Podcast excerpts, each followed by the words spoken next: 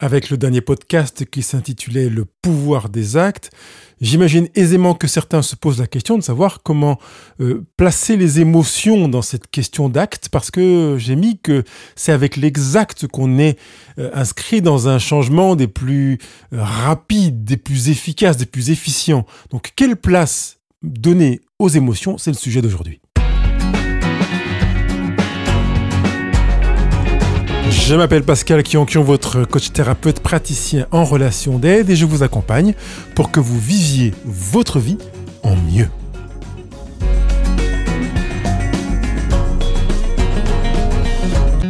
Bonjour les heureux, bonjour les heureuses, vous qui travaillez à votre bonheur. D'ailleurs, je suis ravi que vous y travailliez. Si vous êtes là à écouter ce podcast ou à lire cet article sur heureuxauprésent.com si vous préférez les lire, c'est que vous travaillez à votre bonheur. Et comme je l'ai dit la dernière fois, si vous travaillez à votre bonheur, vous êtes déjà heureux. Je ne voudrais pas que vous pensiez que le bonheur est quelque chose qui viendra en résultat d'un travail au bonheur pendant que vous travaillez à votre bonheur, vous êtes en développement de bonheur, vous êtes déjà dans la situation du bonheur. Si ça vous paraît pas très clair, je suis tout à fait enclin à répondre à vos préoccupations sur ce sujet. Vous allez sur Go, je passe à l'action et vous profitez des 30 minutes offertes. J'ouvre justement la parenthèse pour vous encourager à aller télécharger le livre e-book que j'ai écrit pour vous, qui est offert également, qui s'intitule J'ai attrapé le virus du bonheur, trois remèdes efficaces pour ne pas en guérir, surtout rester de ceux qui continuent à travailler leur bonheur. Évidemment, ça vous permettra de continuer non seulement à développer le vôtre, mais aussi à le partager, parce que le bonheur est une chose qui se partage. Sujet d'aujourd'hui. Comment allier action et émotion Ou comment allier émotion et action Je vous laisse prendre le sujet dans le sens que vous voulez. Étant donné que j'ai déjà enregistré de nombreuses émissions sur les émotions, dont la première, Le mystère des émotions, euh, je ne vais pas m'arrêter bien dans le détail pour exprimer ce que j'ai déjà expliqué sur le blog Heureux Présent. Donc, allez écouter le mystère des émotions, prenez le contrôle de vos émotions, prenez la mesure de vos émotions, exprimez vos émotions, euh, que faire de ces émotions négatives, ou contrôler nos émotions. Voilà, tant d'émissions que j'ai déjà enregistrées pour lesquelles je vous dis simplement, allez les écouter. On va faire aujourd'hui un pas en avant en partant du principe que vous avez déjà les prérequis évoqués dans ces rendez-vous heureux au présent qui sont tous accessibles sur heureauxprésent.com. Et pour vous faciliter le travail, je vous mettrai le lien dans la retranscription de cette émission du jour pour que vous n'ayez plus qu'à cliquer sur les sujets correspondants de manière à rapidement naviguer de l'un à l'autre, aller lire les articles ou écouter les podcasts comme vous le préférerez. Aujourd'hui, je rappellerai juste que les émotions sont une mise en mouvement de notre personne. Il n'est aucune émotion qui se manifeste dans notre corps qui ne soit pas suivie d'un mouvement ou qui ne soit pas concomitamment manifestée par un mouvement, que ce dernier soit perçu ou non, il y a mouvement. J'aime employer une image pour illustrer ce phénomène, qui est celle du contact de n'importe quelle matière qu'elle soit, de la taille d'un caillou, d'un rocher ou d'une poussière, avec la surface d'un plan d'eau. Que l'on soit en mesure de percevoir ou non le moment du contact, l'eau va manifester la prise de conscience du contact par des ondes ou de petites ondes, j'allais dire des micro-ondes, je ne voudrais pas qu'on fasse allusion aux faux micro-ondes, mais de mini-ondes qui vont manifester la prise d'information qu'il y a eu contact. À partir du moment où le corps humain vit une émotion, il manifeste même si elle n'est pas perceptible. Petite précision tout de même, c'est que quand je dis qu'elle n'est pas perceptible, c'est qu'elle n'est pas perceptible consciemment si on n'est pas habitué à la percevoir. Parce que l'on peut s'éduquer de manière à augmenter la perception consciente de ce qui se passe dans la phase inconsciente et qui pourra faire que ce qui antérieurement n'était pas perçu par le corps de manière consciente le sera et que au niveau cognitif on sera informé du fait qu'on a ressenti telle et telle émotion et que ça a eu tel ou tel impact dans son propre corps. Quand on a par exemple une très mauvaise nouvelle que l'on apprend ou une difficulté par laquelle on est censé passer, on peut percevoir généralement une situation au niveau de la gorge, des trapèzes, du ventre, de la digestion, au niveau euh, gastrique, de l'estomac, euh, etc. Ça, c'est assez couramment perçu. À l'inverse, si je vous demande de me mentionner des perceptions physiques, corporelles que vous ressentez quand vous entendez une bonne nouvelle, par exemple que vous avez euh, été reçu à un examen ou que la demande de, euh, d'augmentation de salaire que vous avez formulée a été acceptée ou que peut-être que vous avez même été promu ou que qu'est-ce qu'on me répond généralement? Ben, je ne sais pas. Sans doute que j'ai perçu quelque chose dans mon corps, mais je ne sais pas. Vous voyez, on est en mesure de manifester une perception corporelle lors de l'entretien d'embauche, en disant j'ai eu les mains moites, j'ai transpiré, j'avais l'impression de sentir des petits tremblements dans mes jambes, j'avais une boue dans la gorge, j'avais l'impression que ma voix était plus faible que d'habitude, j'avais la gorge sèche, j'avais besoin de boire, etc. Et lors de l'annonce d'une réponse positive suite euh, à la postulance pour un emploi, on n'est pas en mesure de se connecter à son corps pour percevoir les fluides positifs et les, réactions physiologiques qui sont consécutives à l'accueil de cette nouvelle. Or, il y en a forcément. Souvenez-vous du plan d'eau avec le contact d'un objet quel qu'il soit avec sa surface. Il y a forcément une création d'ondes, par conséquent un impact physique, on va dire un impact psycho-émotionnel, ou on pourrait dire émotivo-psychique, si on veut faucher dans l'autre sens, mais il y a forcément des ondes, des réactions physiques qui se manifestent quand vous percevez une émotion. On pourrait préciser que quand une émotion est positive, selon nous, selon notre interprétation des émotions positives ou négatives, parce que je rappelle que sur le plan rationnel, il n'existe pas d'émotion positive ou d'émotion négative. Donc, quand nous avons le sentiment que l'émotion que nous vivons est positive, nous sécrétons un neuromédiateur parmi d'autres. Je ne mentionnerai que celui-ci, la dopamine. La dopamine peut être même être appelée hormone du bonheur, comme certains euh, l'expriment. J'entends aussi l'expression ocytocine, hormone du bonheur, même si l'ocytocine est sécrétée quand il y a contact physique, contact visuel, un toucher. Euh, je rappelle que même avec les yeux, on peut se toucher. Donc là, je parlerai juste de la dopamine pour euh, symboliser la montée sensorielle, le ressenti émotionnel relatif à l'accueil d'une bonne nouvelle. Nous aimons particulièrement la dopamine. Nous sommes tous d'accord pour dire que c'est vraiment super de ressentir une giclée de dopamine qui euh, envoie euh, vraiment quelque chose de satisfaisant dans le corps. Pourtant, je voudrais que dans la préoccupation, qui est celle d'aujourd'hui, comment allier action et émotion, vous soyez en mesure de faire des choix sans rechercher le shoot de dopamine. Ça veut dire que dans la perspective qui consiste à continuer à travailler, à créer son propre bonheur, on accepte que le bonheur est en mesure d'être créé même quand il n'y a pas de sécrétion de dopamine je n'ai pas forcément de satisfaction sur le moment, au moment où je fais mon choix, notamment au moment où je vais poser mon action. Je vais donc pouvoir faire un choix et poser un acte sans sécrétion de dopamine. Ça veut dire qu'au moment où je fais mon choix, où je pose mon acte, je ne ressens pas de plaisir. Comment on peut faire ça? C'est difficile. Parce que certains vont me dire, mais je, je ressentirais de la frustration de faire un choix dans lequel je ne sais pas euh, en mesure de percevoir de la dopamine. J'ai besoin de, de jouir, d'avoir du plaisir, une satisfaction dans mon choix. Sinon, pourquoi faire ce choix si je ne ressens pas de plaisir? Eh bien, je peux déjà répondre à cette question que la plupart des bêtises que vous faites, vous les faites parce que vous cherchez un shoot de dopamine. Alors cessez de faire vos choix en recherchant la dopamine, parce qu'en fait, la dopamine brouille notre capacité à faire des choix qu'on appellera raisonnés ou choix éclairés. Et je crois que j'y reviendrai un petit peu plus tard. Donc, il y a bien des choix que vous avez à faire qui ne sont pas à faire en recherchant un shoot de dopamine. D'ailleurs, quand vous vous brossez les dents, j'imagine que vous n'avez aucune satisfaction particulièrement plaisir ou jouissive qui permet une sécrétion de dopamine. Quand vous faites la vaisselle et que vous passez la serpillière, c'est pareil, sauf si vous êtes fan de ménage ou de vaisselle. Quand vous euh, mettez le carburant dans votre euh, véhicule, vous n'avez pas de jouissance particulière à vous dire c'est génial, hmm, j'apprécie de mettre ce carburant et de payer 80 euros pour un plein. Mais vous le faites, c'est un choix que vous faites dans lequel vous avez accepté qu'il y a une déconnexion entre votre décision de mettre du carburant dans votre véhicule et la satisfaction que vous pourriez y attacher vous avez de nombreuses expériences quotidiennes dans lesquelles vous êtes conscient de vous détacher de la sécrétion de dopamine. Parfois, vous êtes chez vous, vous vous habillez pour vous parce que vous avez envie d'être habillé et pas nu, et vous ne cherchez pas à être beau ou belle, à être bien. Voilà, vous mettez des vêtements pour être habillé, on va dire parfois pour ne pas être nu. Il n'y a pas de satisfaction de dopamine.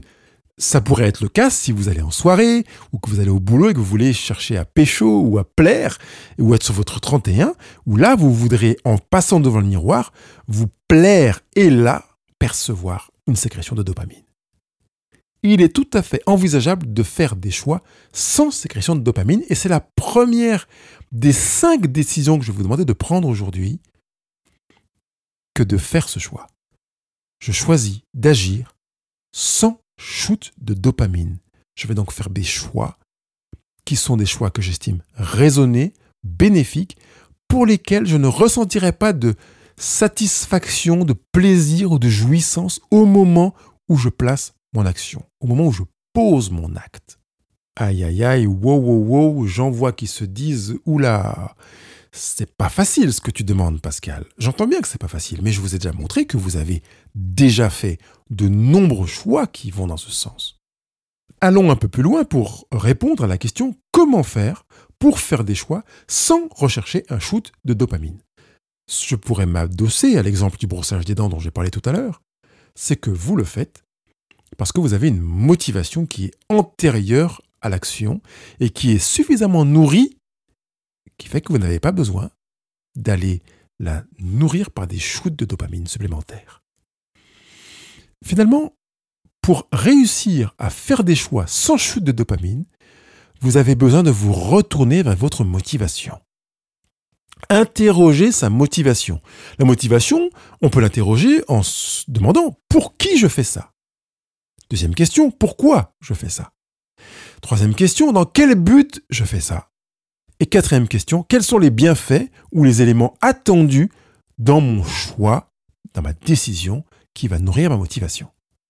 Il est important que les réponses apportées à ce pour qui, pourquoi, dans quel but et quels bienfaits ou quels sont les résultats attendus, les réponses soient claires et qu'elles soient facilement mémorisables. Alors si les réponses ne sont pas facilement mémorisables, écrivez-les, mais essayez de les conciser dans votre travail d'écrit pour que vous puissiez les retenir par cœur. Préparez vos réponses de telle sorte que si je vous croisais dans la rue et que je vous interrogeais sur les raisons pour lesquelles vous avez fait un choix déterminé, que vous puissiez me répondre sans avoir à déplier la feuille de notes que vous auriez dans la poche. Vous pouvez y répondre facilement parce que vous l'avez mémorisé. Deuxième chose que vous pourriez faire, évidemment, c'est de le faire par écrit. Et comme je l'ai dit, l'avantage de l'écrit, c'est que ça vous permettra de le conciser, de le formuler de manière à mieux euh, le mémoriser, peut-être avec un système mnémotechnique, peut-être avec euh, des outils imagés qui vous permettront de vous dire je fais ça parce que, et que du coup vous puissiez avancer sans shoot de dopamine. Que soit tellement clair que vous puissiez vous dire je sais pourquoi je fais ce choix, je sais pourquoi je pose cette action. C'est clair pour moi, et c'est également clair pour les autres. C'est clair face aux autres en tout cas. Si je reprends l'exemple que j'ai évoqué à l'instant, je vous croise dans la rue et je vous demande pourquoi vous faites cela? Alors, vous m'expliquez pourquoi vous le faites. Si je suis d'accord avec vous, ben en général, vous n'aurez pas beaucoup d'arguments à rajouter. Mais si vous, je ne suis pas d'accord avec vous, vous aurez besoin d'étayer la raison pour laquelle vous avez fait cela. Ça veut dire de clarifier votre motivation.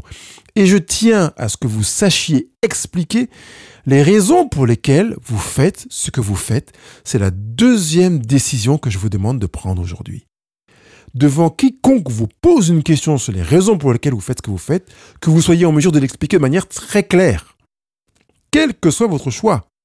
Imaginons que vous ayez choisi de prendre des cours de piano, que vous ayez décidé de faire une randonnée sur le chemin de Compostelle et de le faire d'un point A, point de départ, jusqu'à l'arrivée, ce qui fait quand même pas mal de kilomètres, que vous décidiez de changer de travail, euh, de vous séparer d'un ami, quelle que soit la décision que vous avez prise, puisque vous avez fait votre choix sans shoot de dopamine que vous soyez en mesure dans cette deuxième décision d'expliquer les raisons pour lesquelles vous avez fait ce choix.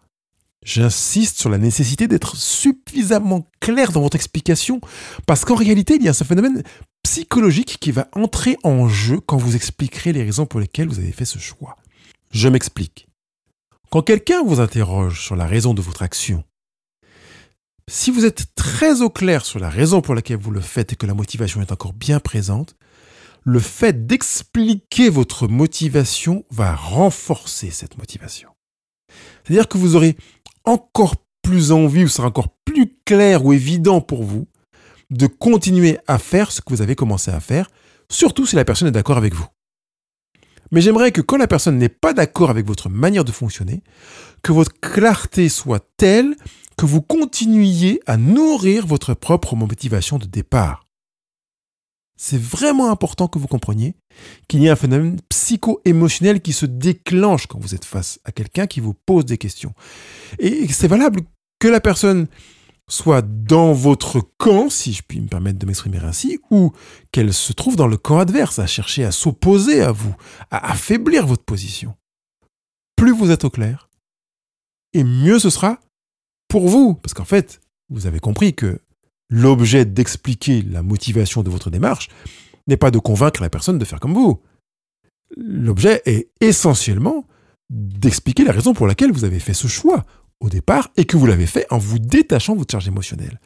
Le gros avantage d'expliquer la raison pour laquelle vous avez fait ce choix et de le faire de manière très très claire, c'est que le fait de l'avoir détaché d'une charge émotionnelle et donc de ne pas avoir cherché de shoot de dopamine quand vous avez pris votre décision, fait que vous serez en mesure d'expliquer la motivation sans vous référer à un besoin de ressentir un shoot de dopamine quand la personne sera d'accord avec vous ou en désaccord avec votre prise de décision. Donc continuez à vous séparer de votre besoin de dopamine, à vous dire oui, puisque je vois qu'il est d'accord avec moi, ça me fait un bien fou, c'est donc que j'ai raison. Ou bien, comme il n'est pas d'accord avec moi, ça veut dire que je suis un imbécile et que mon choix est irraisonné. Non, continuez à séparer et référez-vous à votre motivation de départ pour donner une explication claire. Plus l'explication sera claire, plus vous aurez la conviction d'une pertinence intérieure. Je veux que votre conviction soit intérieure, pas extérieure. C'est pas pour être en concurrence ou pour faire plaisir à quelqu'un d'autre que vous faites la chose, mais pour vous nourrir vous parce que c'est le résultat d'un choix personnel. C'est vraiment important. Laissez-moi glisser vers la troisième décision du jour. Hier, j'étais en train d'échanger avec une femme qui euh, parlait de son mariage et qui se disait qu'il était peut-être probable qu'elle accepte la demande de divorce de son conjoint. Euh, au début, le mariage, c'était vraiment quelque chose de génial. Ils étaient euh, comme faits l'un pour l'autre. Il y a beaucoup de communion, de communication. Et puis, rapidement, au bout de quelques mois de mariage, son conjoint, son mari a changé, au point qu'un jour, rentrant à la maison, elle a trouvé ses affaires empaquetée, posée au milieu du salon, avec la demande qu'elle quitte le foyer. Et elle s'interroge, elle interroge, est-ce que je dois quitter le foyer ou est-ce que je dois me battre pour continuer à rester mariée?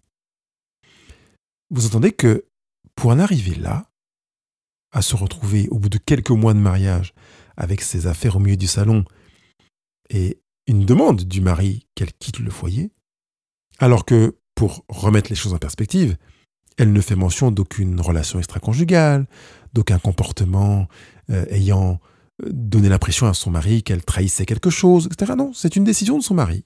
Il ne veut plus de cette femme chez lui et ne donne aucune explication.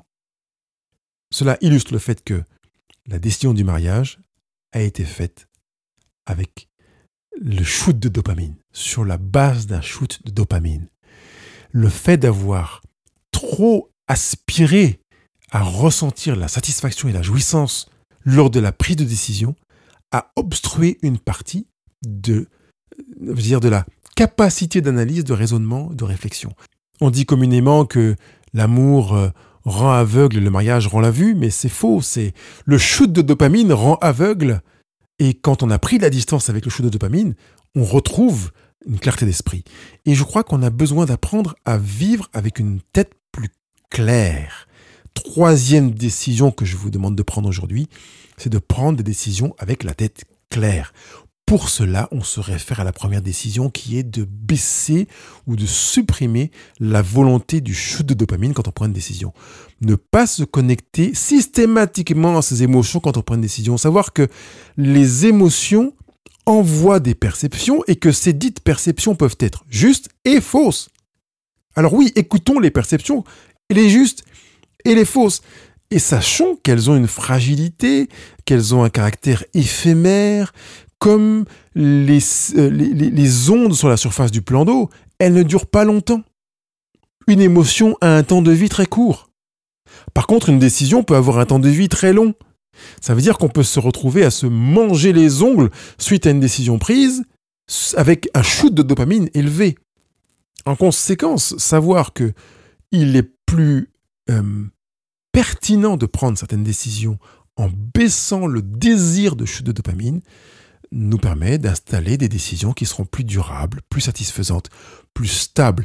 Cela veut dire que les actions pourront être menées avec une plus grande régularité, parce qu'elles seront nourries par une motivation, motivation qui sera détachée de shoot de dopamine. On pourra donc focaliser sur la progression, sur les effets ricochés davantage que sur la satisfaction du moment. Le shoot de dopamine, on le veut ici et maintenant. Et cela me conduit à la quatrième décision. Mieux vaut choisir les bienfaits avant de choisir le plaisir. Les bienfaits, ce sont des shoots de dopamine qui viendront dans la durée, des shoots de dopamine différés, parce que je me rendrai compte dans 6 mois, 1 an, 5 ans, 20 ans, que le choix que j'ai fait et que j'ai détaché de ma charge émotionnelle, de mon shoot de dopamine, euh, était un choix éclairant, au détriment des euh, décisions plaisir qui permettent d'avoir un shoot de dopamine immédiat et qui sont des choix excitants. Les choix excitants, c'est comme des feux de paille. C'est super, c'est bon, c'est très agréable, et ça s'éteint très vite. Les choix éclairants sont ceux qui sont des choix bénéfiques, qui permettent de s'inscrire dans le temps dans une direction et qui nous renvoient à la première décision que je vous ai demandé de prendre aujourd'hui. Les émotions donnent du sens à l'action. Mais attention, elles ne donnent pas forcément du sens à l'action sur le moment où on ressent l'émotion. Elles donnent du sens à l'action dans le temps, avec le phénomène de la répétition. Cinquième et dernière décision du jour, c'est de nourrir vos décisions régulièrement en ravivant votre motivation. Cela signifie que vous vous retournerez vers vos premières motivations, vers les raisons pour lesquelles vous avez pris cette décision. Et je rappelle qu'on était en train de les interroger au tout début dans cette première décision. Pour qui je fais ça? Pourquoi je fais ça? Dans quel but je le fais? Et quels sont les bienfaits? Qu'est-ce que j'attends de ce que je fais? Ce sera un moyen de raviver la motivation quand vous voyez que ça commence à baisser un petit peu, que la satisfaction de ce que vous êtes en train de faire est en train de d'infléchir, ravivez la motivation en allant relire la réponse à ces quatre questions et que j'ai dit que je voudrais qu'il soit très très clair. L'idée n'est pas de chercher à ressentir de nouveau une satisfaction en recréant un shoot de dopamine, absolument pas. C'est d'aller renourrir la motivation en relisant ce que vous avez écrit ou en vous rafraîchissant la mémoire avec ce que vous avez appris par cœur et que vous êtes capable de formuler à n'importe qui qui vous demande les raisons pour lesquelles vous faites ce que vous êtes en train de faire. Cinq décisions, je les rappelle. Choisir d'agir sans chute de dopamine. Savoir expliquer les raisons pour lesquelles vous faites ce que vous faites devant quiconque et de manière très claire. Prendre une décision, la tête claire, en vous distançant du shoot de dopamine choisir les bienfaits avant le plaisir.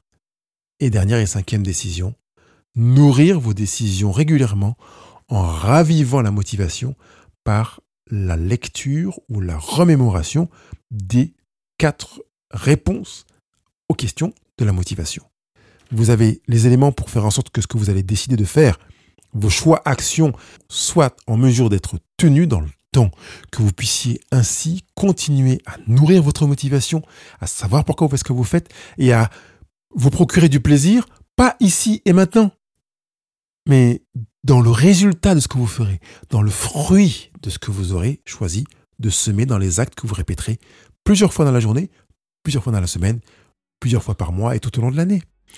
Vous partagez ce que vous avez euh, entendu, perçu, vos avis, vos avis contraires dans les commentaires de ce podcast. Bien sûr, vous mettez vos 5 étoiles sur les réseaux sociaux. Si vous avez des questions, ben, posez-les moi aussi, que ce soit ici sur le podcast Heureux au présent ou dans euh, les commentaires. Vous pouvez aussi les poster sur Instagram, sur Facebook, en message privé, en message comme bon vous semble. sachez que je réponds systématiquement à toutes les questions et nombreuses sont les personnes qui pourraient vous le confirmer. Il ne me reste plus qu'à vous souhaiter une bonne semaine. Bye bye.